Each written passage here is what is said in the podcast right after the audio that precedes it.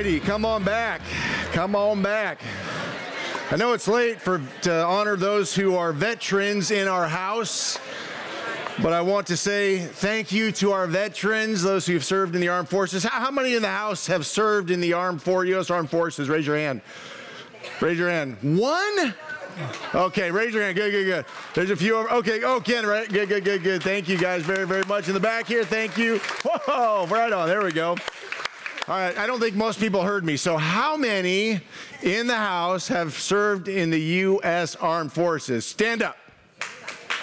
There we go. There we go. There we go. Lord, I bless these men, these women. Lord, God bless them in Jesus' name. Thank you for the sacrifices. Lord, I'm so thankful for the sacrifices that they have made to make this world a better place. We honor them today. We're thankful, Lord. In Jesus' name, amen. Amen. Mike, you served uh, as a Marine, Vietnam, what year? In Vietnam, 69 to 70. 69 to 70. When you enlisted, you enlisted? 68. In 68, did you know that you were going to go to Vietnam? Yes. Yeah, you knew. Okay, so you enlisted intentionally to go to Vietnam. You knew that your destiny was in the hands of the, the, the, the Marines, right? Yes, sir. Semper Fi, good man. You know, there's something powerful about enlisting or becoming a part of something bigger than we are. There's something powerful about that. I was watching, looking at some pictures this morning of my brother when he, he looked like he was about 14 years old, skinny little guy, but he was had finished boot camp and uh, was being presented with his uh, graduation, and uh, he was standing so straight and so proud and saluting with such integrity and honor. You look at that and you think, man, this is so important for young men and for young women to find a sense of purpose. And there's something powerful about submitting your life to someone other than yourself. And really, that's what Christianity is all about. It's a, it's a, recognition of our life. It's, it's a commitment of our lives to someone other than ourselves. And I've watched as people do this. In my own life, it just gave me a sense of purpose. I never served in the armed forces, but when I gave my life to Jesus, it gave me a sense of purpose. It gave me uh, clarity and direction for my life. There's something powerful about submitting yourself to something, someone bigger than yourself. And so we're talking about that today. This is part three of behaving like believers. Part three, we're going to be in 1 Peter chapter 3, verses 1 through 12. So most of the verses will be up on the, the screen, but I would encourage you to bring your Bible and make it your priority to figure out how to turn to 1 Peter. And where's 1 Peter, Old or New Testament? Anybody know? New? Okay, good. Sometimes if we only rely on what's on the screen. We may never actually know where First Peter is, and so we need to be able to say, "Oh, there's First Peter right there." It's just, "Oh, I'm almost there," and there it is. Okay, good. We got First Peter. So we need to be able to do that, and uh, so bring your Bible and then make that your priority to turn with me. Behaving like believers, part three. Verse one opens with the words "in the same." Way.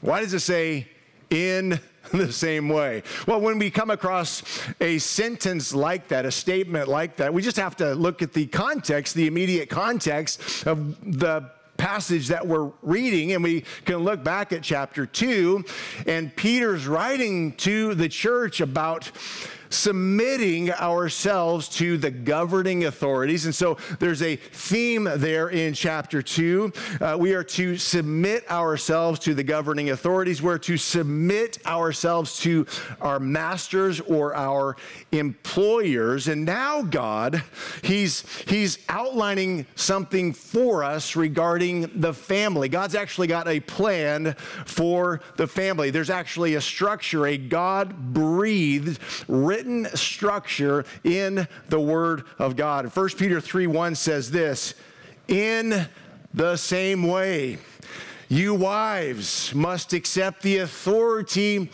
of your husbands. Then, even if some refuse to obey the good news, if, you have, if you've got a husband who doesn't know Jesus, your godly lives will speak to them without any words. They will be won over by observing your pure and reverent lives. Number one, behaving like believers. Number one, we honor God's plan for the family structure. Now, some people shy away from this text because it's just uncomfortable to talk about a wife's responsibility to submit to her husband. But I don't know about you, but I look around in the world and the condition of married couples in the world uh, in the in the world and I, when I say the world it's people outside the church the divorce rates over 50%. When I look inside the church, the divorce rate is over 50%, maybe even higher in the church. And so when I see something that is broken like that, and when I open up the Word of God and see the prescription to fix the brokenness, I get excited about reading it and understanding it and communicating that without without shy I'm not shy about it because I know that God who created us, who sustains us, who knows us, who understands relationship. He has spoken this, communicated this to us so that we might have wonderful, wonderful lives. Now, uh, most people in the room have been divorced. I came from divorced parents and divorced grandparents. My wife, her side of the family, kind of the same scenario, divorced parents. Divorce is everywhere in our culture.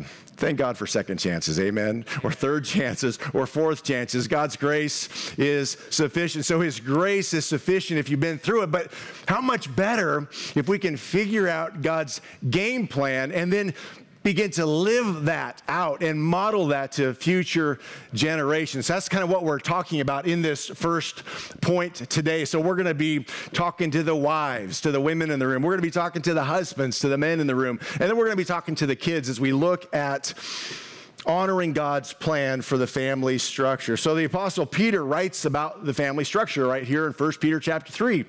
And then the apostle Paul writes about it in Ephesians chapter 5 and 6. So we understand scripture as we read scripture. Scripture interprets scripture. So let's see what Paul writes in Ephesians 5 21 and 24. He says, And further, verse 21, submit to one another out of reverence for Christ. We uh, often we kind of gloss over that, but we actually have a responsibility to mutually submit one to another. But ultimately, a wife's role is to submit to her husband. And so we'll unpack that as we go along. It says, and further submit to one another out of reverence for Christ. Why does it say that? Because this is his idea, it's his plan for our lives. For wives, this means, verse 22 says, for wives, this means submit to your husbands as to the Lord. For a husband is the head of his wife, as Christ is the head of the church. He is the savior of his body, the church. As the church submits to Christ, so you wives should submit to your husband in everything. that may be a kind of a tough pill to swallow, but it's a picture of the body of Christ. We, as believers, are part of the body of Christ, and Jesus is the head. He's the leader. So, in your marriage, the two becoming one, the husband is the head. He is the spiritual leader of his family. So, wives, please be prayerful for your husband. If you got a husband, pray for him. Pray that he would lead as a godly man with integrity. Pray for him because it's a big job, and it's a job for which he will stand before the Lord and give account. The Lord will, uh, will interrogate him and ask him about his life. He will stand before the Lord to give an account for the way that he has led spiritually in his family. So, wives, you should be praying about how to submit to your husband. And husbands, you need to be prayerful about how to lead well because we are to lead even as Christ led. We are to be the heads as men, even as Christ is the head of the church. And so we've got really big shoes to fill, really challenging shoes to fill. But I believe this. I believe, I believe if, I believe if we lead well as men, that our wives will have no problem submitting to us. So, what does it mean to lead well, right? I think that was where the women were supposed to clap, Michael. Mike's going for it. He's like, yeah. So most of the time, if husbands are doing what we're going to talk about here in just a moment, the wives find it very natural and even easy to submit. Back to 1 Peter 3 3, speaking to women. Peter said, Don't be concerned about the outward beauty of fancy hairstyles, expensive jewelry, or beautiful clothes. You should clothe yourself instead with the beauty that comes from within the unfading beauty of a gentle and quiet spirit, which is so precious to God. So, what is the writer saying? I don't think he's saying that women shouldn't get dolled up. Like, like you shouldn't spend some time, you know, making, you know, yourself look presentable. I don't think that's what he's saying at all. But I think what he is saying is that most of our attention, most as women, most of your attention should be focused on the internal beauty in your life. And so if you're spending all of your time on the external beauty and little time on the interior, internal beauty, then you're missing God's design for your life because ex- all that exterior stuff, it begins to fade, right? Has anybody experienced that? Have you ever looked back at, uh, found, run into people in, from your uh, high school days and you're like, man, do I look that bad, right? you're like, I hope I don't look like that. But sure enough, they're probably saying the same thing. Do I look as bad as that person? So that ex- external beauty begins to fade, but the internal beauty is what lasts. No matter what's going on externally, you've got this internal beauty. And that's what God's encouraging his ladies within the church to develop within their lives. So we're going to be um, encouraging you guys to do that. And part of the encouragement is to be at this Friday night thing. Be at this Friday night women's gathering because in that women's gathering, you're going to be praying together, you're going to be worshiping together, and it's going to be really powerful as women to come together and be encouraged as godly women. So, don't spend so much time on the outward beauty, but on the inward beauty. Verse 5 says, This is how the holy women of old made themselves beautiful. They put their trust in God and accepted the authority of their husbands. For instance, Sarah obeyed her husband Abraham and called him her master or Lord.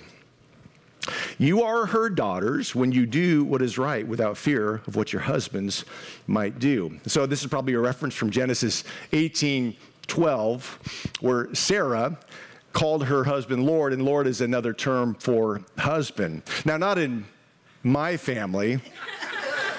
But when Ron D, uh, Pastor Ron, when he was here first service, he, he always reminds me that in his house, DJ calls him Lord, small L Lord. Be- is that a good idea? Now, if we're going to follow Abraham and Sarah's example, is that not acceptable? Why is that so unacceptable? it was much funnier first service. but Sarah, much like DJ, had deep respect for her husband Abraham and the authority he carried. 1 Peter 3 7. We've been talking about women. Let's kind of zero in on the men now, just to level the playing field. In the same way, you husbands must give honor to your wives. Treat your wife with understanding as you live together. She may be weaker, meaning physically weaker, and that's not always the case, but she may be weaker than you are, but she is your equal partner in God's gift of new life. Treat her as you should, as you should so your prayers will not be hindered. so your wife is to submit to you, but you as men are to lead like Jesus would lead. And in your leading, you are to honor her even as Christ would honor her. Your wife may be physically weaker, but she is your equal partner in the faith. She is your equal in the kingdom of God. Galatians 3 27 and 28 tells us that. It says, For you are all children of God through faith in Christ Jesus, and all who have been united with Christ in baptism have put on Christ, like putting on new clothes. There is no longer Jew or Gentile, slave or free, male or female, for you are all one in Christ. And now that you belong to Christ, you are the true children of Abraham. You are his heirs, and God's promise to Abraham, and God's promise to Abraham belongs to you. So 1 Peter 2 7 again, it says, She may be weaker than you are, but she is your equal partner in God's gift of new life. Treat her as you, as you should, so your prayers will not be hindered. Sometimes we gloss over that. So, what the scripture is telling us, men, is that if we don't honor our wives, God will not hear our prayers. If we are disobedient in God's design for our married life, then God will not hear our prayers. Why is God so serious about this? Because the women, those are her his girls, right? They're his daughters, right? And what man, what dad isn't protective of his daughters? Well, we all are, right? I remember when Caitlin started dating Logan. Well, Caitlin, my oldest daughter, she'd never had a boyfriend. She never brought a boy home. And so this boy Logan shows up, and I don't know Logan from Adam, and so I'm a bit skeptical, a bit uh, interested in this young man. So I said, Hey, Logan, let's go get some coffee. So we sat at Andrini's, and I said, Listen, this is the deal. Caitlin is my daughter. She is as pure as the driven snow. She's never had a boyfriend, and I expect you to honor her. And this is the deal I got a shotgun, I got a shovel, and I got five acres. If you mistreat her, I will bury you, and no one will be able to find you. That's the reality of the situation. We take serious our responsibility as fathers with our daughters, right? Now, now that I've known Logan, they've been married for 10 or 11 years and they've given us five amazing grandkids. They were all lined up over here for service. Man, I know now that that conversation was never necessary. I didn't know it then, but I know it now. Logan has honored Caitlin for these last 10 or 11 years of marriage. He has been so good to her. And I'm so grateful for that gift that he is to our family. He's been a great dad, a great provider, just a great man of God in our family. So I honor him today and so, and so thankful. So, knowing now what I know about him, that wasn't necessary. But man, as a man, you are concerned about your kids, especially your daughters. And so God is the same way about his daughters. And so, dudes, guys, if you mess with God's girls, He's not going to hear your prayers. You have a responsibility to be obedient, to heed the, the word of the Lord, and to do what God has called you to do, and to live in that relationship the way that God has called you to live in that relationship. Otherwise, He will not hear your prayers. He will turn his ears away from you and he will not answer your prayers. So maybe you've got some unanswered prayers. It could be that there's some things going on in your marriage that need to be addressed. So get them addressed. Repent, apologize, start living differently as a man of God. You have a responsibility, and you will stand before the Lord all by yourself and give an account for the way that you've lived your life. The Apostle Paul gives some instructions to men in Ephesians 5 25 and 33. It says this 5 25 through 33. It says, For husbands, this, mean your, this means love your wives, just as Christ loved the church. We know how Christ loved the church. Christ loved the church sacrificially with tenderness and strength and grace and truth. He led with great integrity. He gave up his life for her. Verse 26 to make her holy and clean, washed by the cleansing of God's word. He did this to present her to himself as a glorious church without spot or wrinkle or any other blemish. Instead, she will be holy and, without fault. In the same way, husbands ought to love their wives as they love their own bodies. For a man who loves his wife actually shows love for himself. That's interesting, right? For a man who loves his wife actually shows love for himself. Well, what does that mean and what does that look like? I tell you what, if I've offended my wife, there's like a chill that settles in the whole house. there's like a chill that settles in my bones. I'm like, I know something's off. And so I look at her, and she's not even trying. like she's not trying to make me squirm, but I promise you, I am squirming because I know that she is unhappy with something I have said or done. And so I'm doing everything I can to make sure that I am making amends because if I love my wife right, it's going to go better for me. Happy wife, happy life. If mama ain't happy, Jolene would say that if dad's not happy, nobody's happy too, which may be true. But I tell you what, there's a chill that happens in the house until we get things squared away. So, guys, we will have much better marriages if we just decide sacrificially to serve our wives the way that Christ has served the church. Ephesians 5:29 no one hates his own body, but feeds and cares for it, just as Christ cares for the church, and we are members of his body. As the scriptures say, a man leaves his father and mother and is joined to his wife, and the two are united into one. The two, the two become one. And in that relationship, the man is the head. And so in that relationship, wives, as you submit to your husbands, you've got to honor him as your lead, as the leader in your home who will give an account before God as the spiritual leader and as the leader in general of your home. So I would encourage you to make sure that your husband is your priority. And man, I'm going to speak to you. As the two become one, you need to make sure that your wife is your priority. Sometimes men kind of, kind of want their mama to be their priority, right? Mamas, don't let your babies grow up. No, that's the wrong song. Moms, don't allow your, your boys to do that. Sure, you want that, and, but their responsibility is to their wife. And so when the two become one, now for husbands, their wife is their priority, and for then the opposite for husbands, for wives, husbands.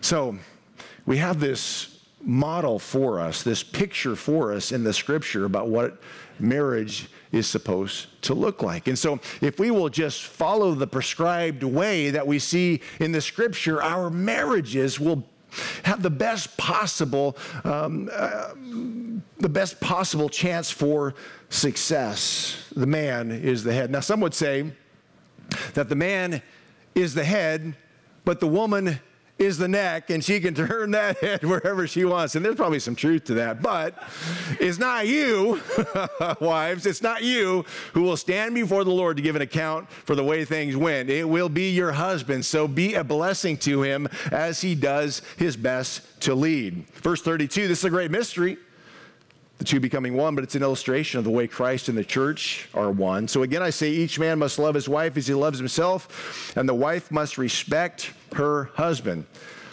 So a woman's greatest need among all of the needs is that she would feel loved. A man's greatest need above um, above all of the other needs is that he would feel respected. And so this is good truth for us to remember all the days of our married lives. Men need to feel respected in order to lead well.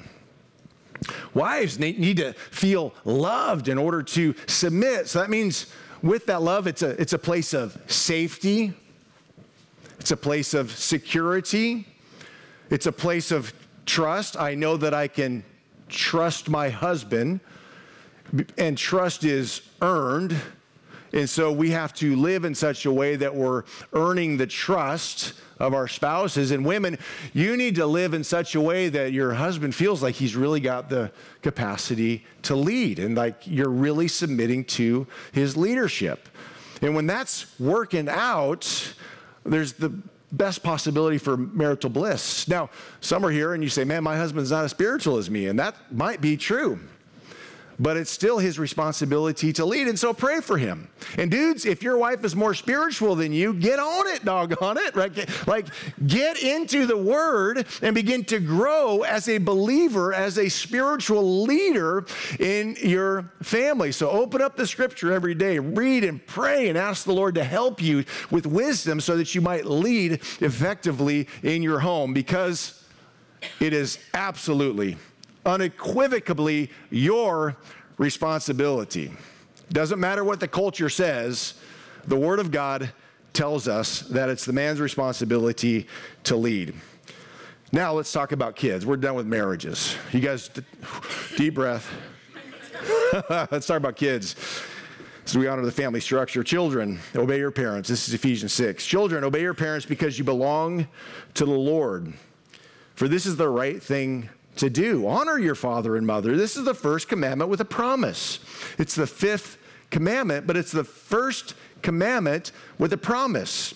If you honor your father and mother, things will go well for you and you will have a long life on the earth. Fathers, do not provoke your children to anger. So as you deal gently with your spouse, you need to deal gently with your children. Now, you need to set parameters because there's safety within the parameters. But there's a level of respect that you need to give to your kids, even if they haven't fully earned it. But there's something that needs to be, you need to show them that you're leading by example and that you're wanting the very best for them. And so you're honoring them in that relationship, not making them angry at the rules that you're setting down, but you're sitting with them and saying, These are the reason for the rules. These are the reasons for the parameters because I, I love you and I want the very best for you. Fathers, do not provoke your children to anger. I heard this all the time growing up. Is my mom here? She's around here somewhere. Why should I do that? Because I told you to, right? We, have all heard that, right? It's that old school parenting. I told you so, and that's what you need to do. If you don't like it, go get a switch off the willow tree, right? Did you, ever, did you guys ever have to get a switch off the tree? Oh, yeah. Holy cow, right? That's the worst chore in the world. You, you get a thin one, it's going to sting like crazy. You get a thicker one, that might break something. So you got to find that happy little medium in there. And then you got to go in there and drop your britches and you're leaning over the bed and you're, you're. So I don't know if you should spank with a switch. I'll leave that up to you. But the scripture does say if you beat them, they won't die. I didn't write it, but that's what it says. Fathers, do not provoke your children to anger by the way you treat them, rather, bring them up with the discipline and instruction that comes from the Lord. We want to minister to our kids, raising them up so when they, when they get older, they want, they want to follow our lead spiritually. They, they, they, they may not understand it now, but as they get older, they're going to be able to look back and say, Man, I know now why the parameters. I know now why my parents did what they did. They were trying to honor the Lord and trying to protect me. All right. Behaving like believers, part three, number one, we honor God's plan for the family structure. And really quick, we're going to get through points two and three. Number two, we work at getting along with others in the body of Christ. And so now we're talking to everybody. We're talking to everybody. In 1 Peter 3 8 and following, it says, Finally, all of you should be of one mind. What does that one mind mean? Because we've all got different opinions about so many different things. And so, being of one mind, when Peter's writing to the church, he's saying, Listen, this is what your mind should be set on. I am a follower of the Lord Jesus Christ, and I'm going to live my life as a follower of Jesus Christ. If we can agree on that, we are united, we are of one mind. And if that's the primary building block in our lives, all of these other secondary and tertiary things, those things can be just love covers a multitude of sins. So, Peter's saying, hey, if you're going to be effective in the church, if you're going to be salt and light in the church, you need to be of one mind. And then he says, sympathize with each other, love each other as brothers and sisters, be tender hearted, and keep a humble attitude. Don't repay evil for evil. Don't retaliate with insults when people insult you. Instead, pay them back with a blessing. That is what God has called you to do, and He will grant you this blessing. So, this little paragraph here, it seems impossible, right? To do what Peter has outlined under the inspiration of the Holy Spirit for us to do. But everything that God asks us to do requires that we are filled with the power of God, which is the Holy Spirit of God. The power of God will fill us and give us the grace to do what He's asked us to do. So, every time we come across something difficult in the scripture, we simply say, God, in my natural natural ability. I don't want to do this in my natural ability. I can't do it, but by your grace and as you empower me, I'm able to do this. Number three, behaving like believers. Part three. Number three, we enjoy life the way God has designed life to be enjoyed. We enjoy life the way that God has designed life to be enjoyed. Isn't that cool that God has designed life to be enjoyed. Now, he's got parameters for us in the way that we enjoy life. And so he lays this out for us in the scriptures. For the scriptures say, verse 10, if you want to enjoy life and see many happy days, how many want to enjoy life and see many happy days? Like all of us, right? None of us are saying, nope, I want a terrible, stinky life.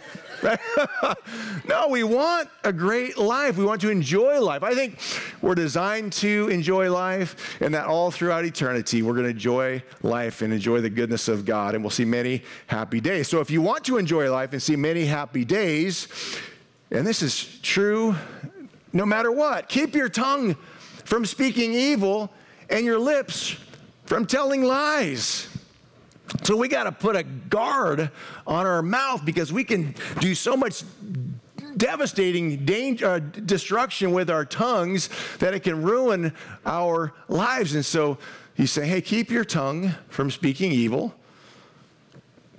and your lips from telling lies. And then he said, turn away from evil and do good.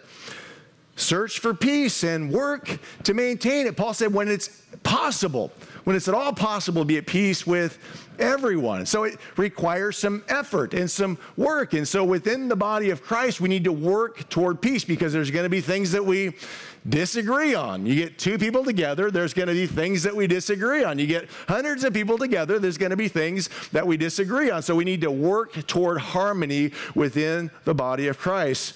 Search for peace and work to maintain it. The eyes of the Lord watch over those who do right, and his ears, here we are again, and his ears are open to their prayers. But the Lord turns his face against those who do evil.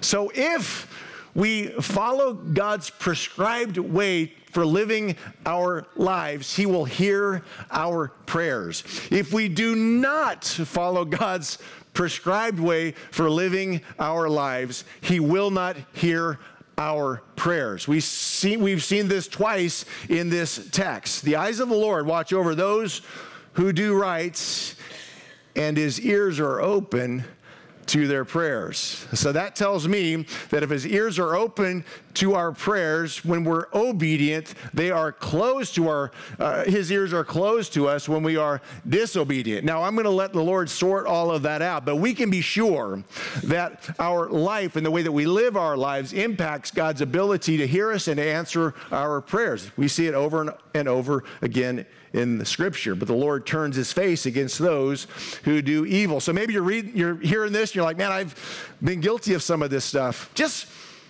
repent. If you haven't been a good husband, repent. If you haven't been a good wife, repent. If you haven't been a good child to your parents, repent. Make amends fix things. I spent the last few years of my dad's life just trying to get things squared away. Because there was something in that relationship that I just wanted to see healthy.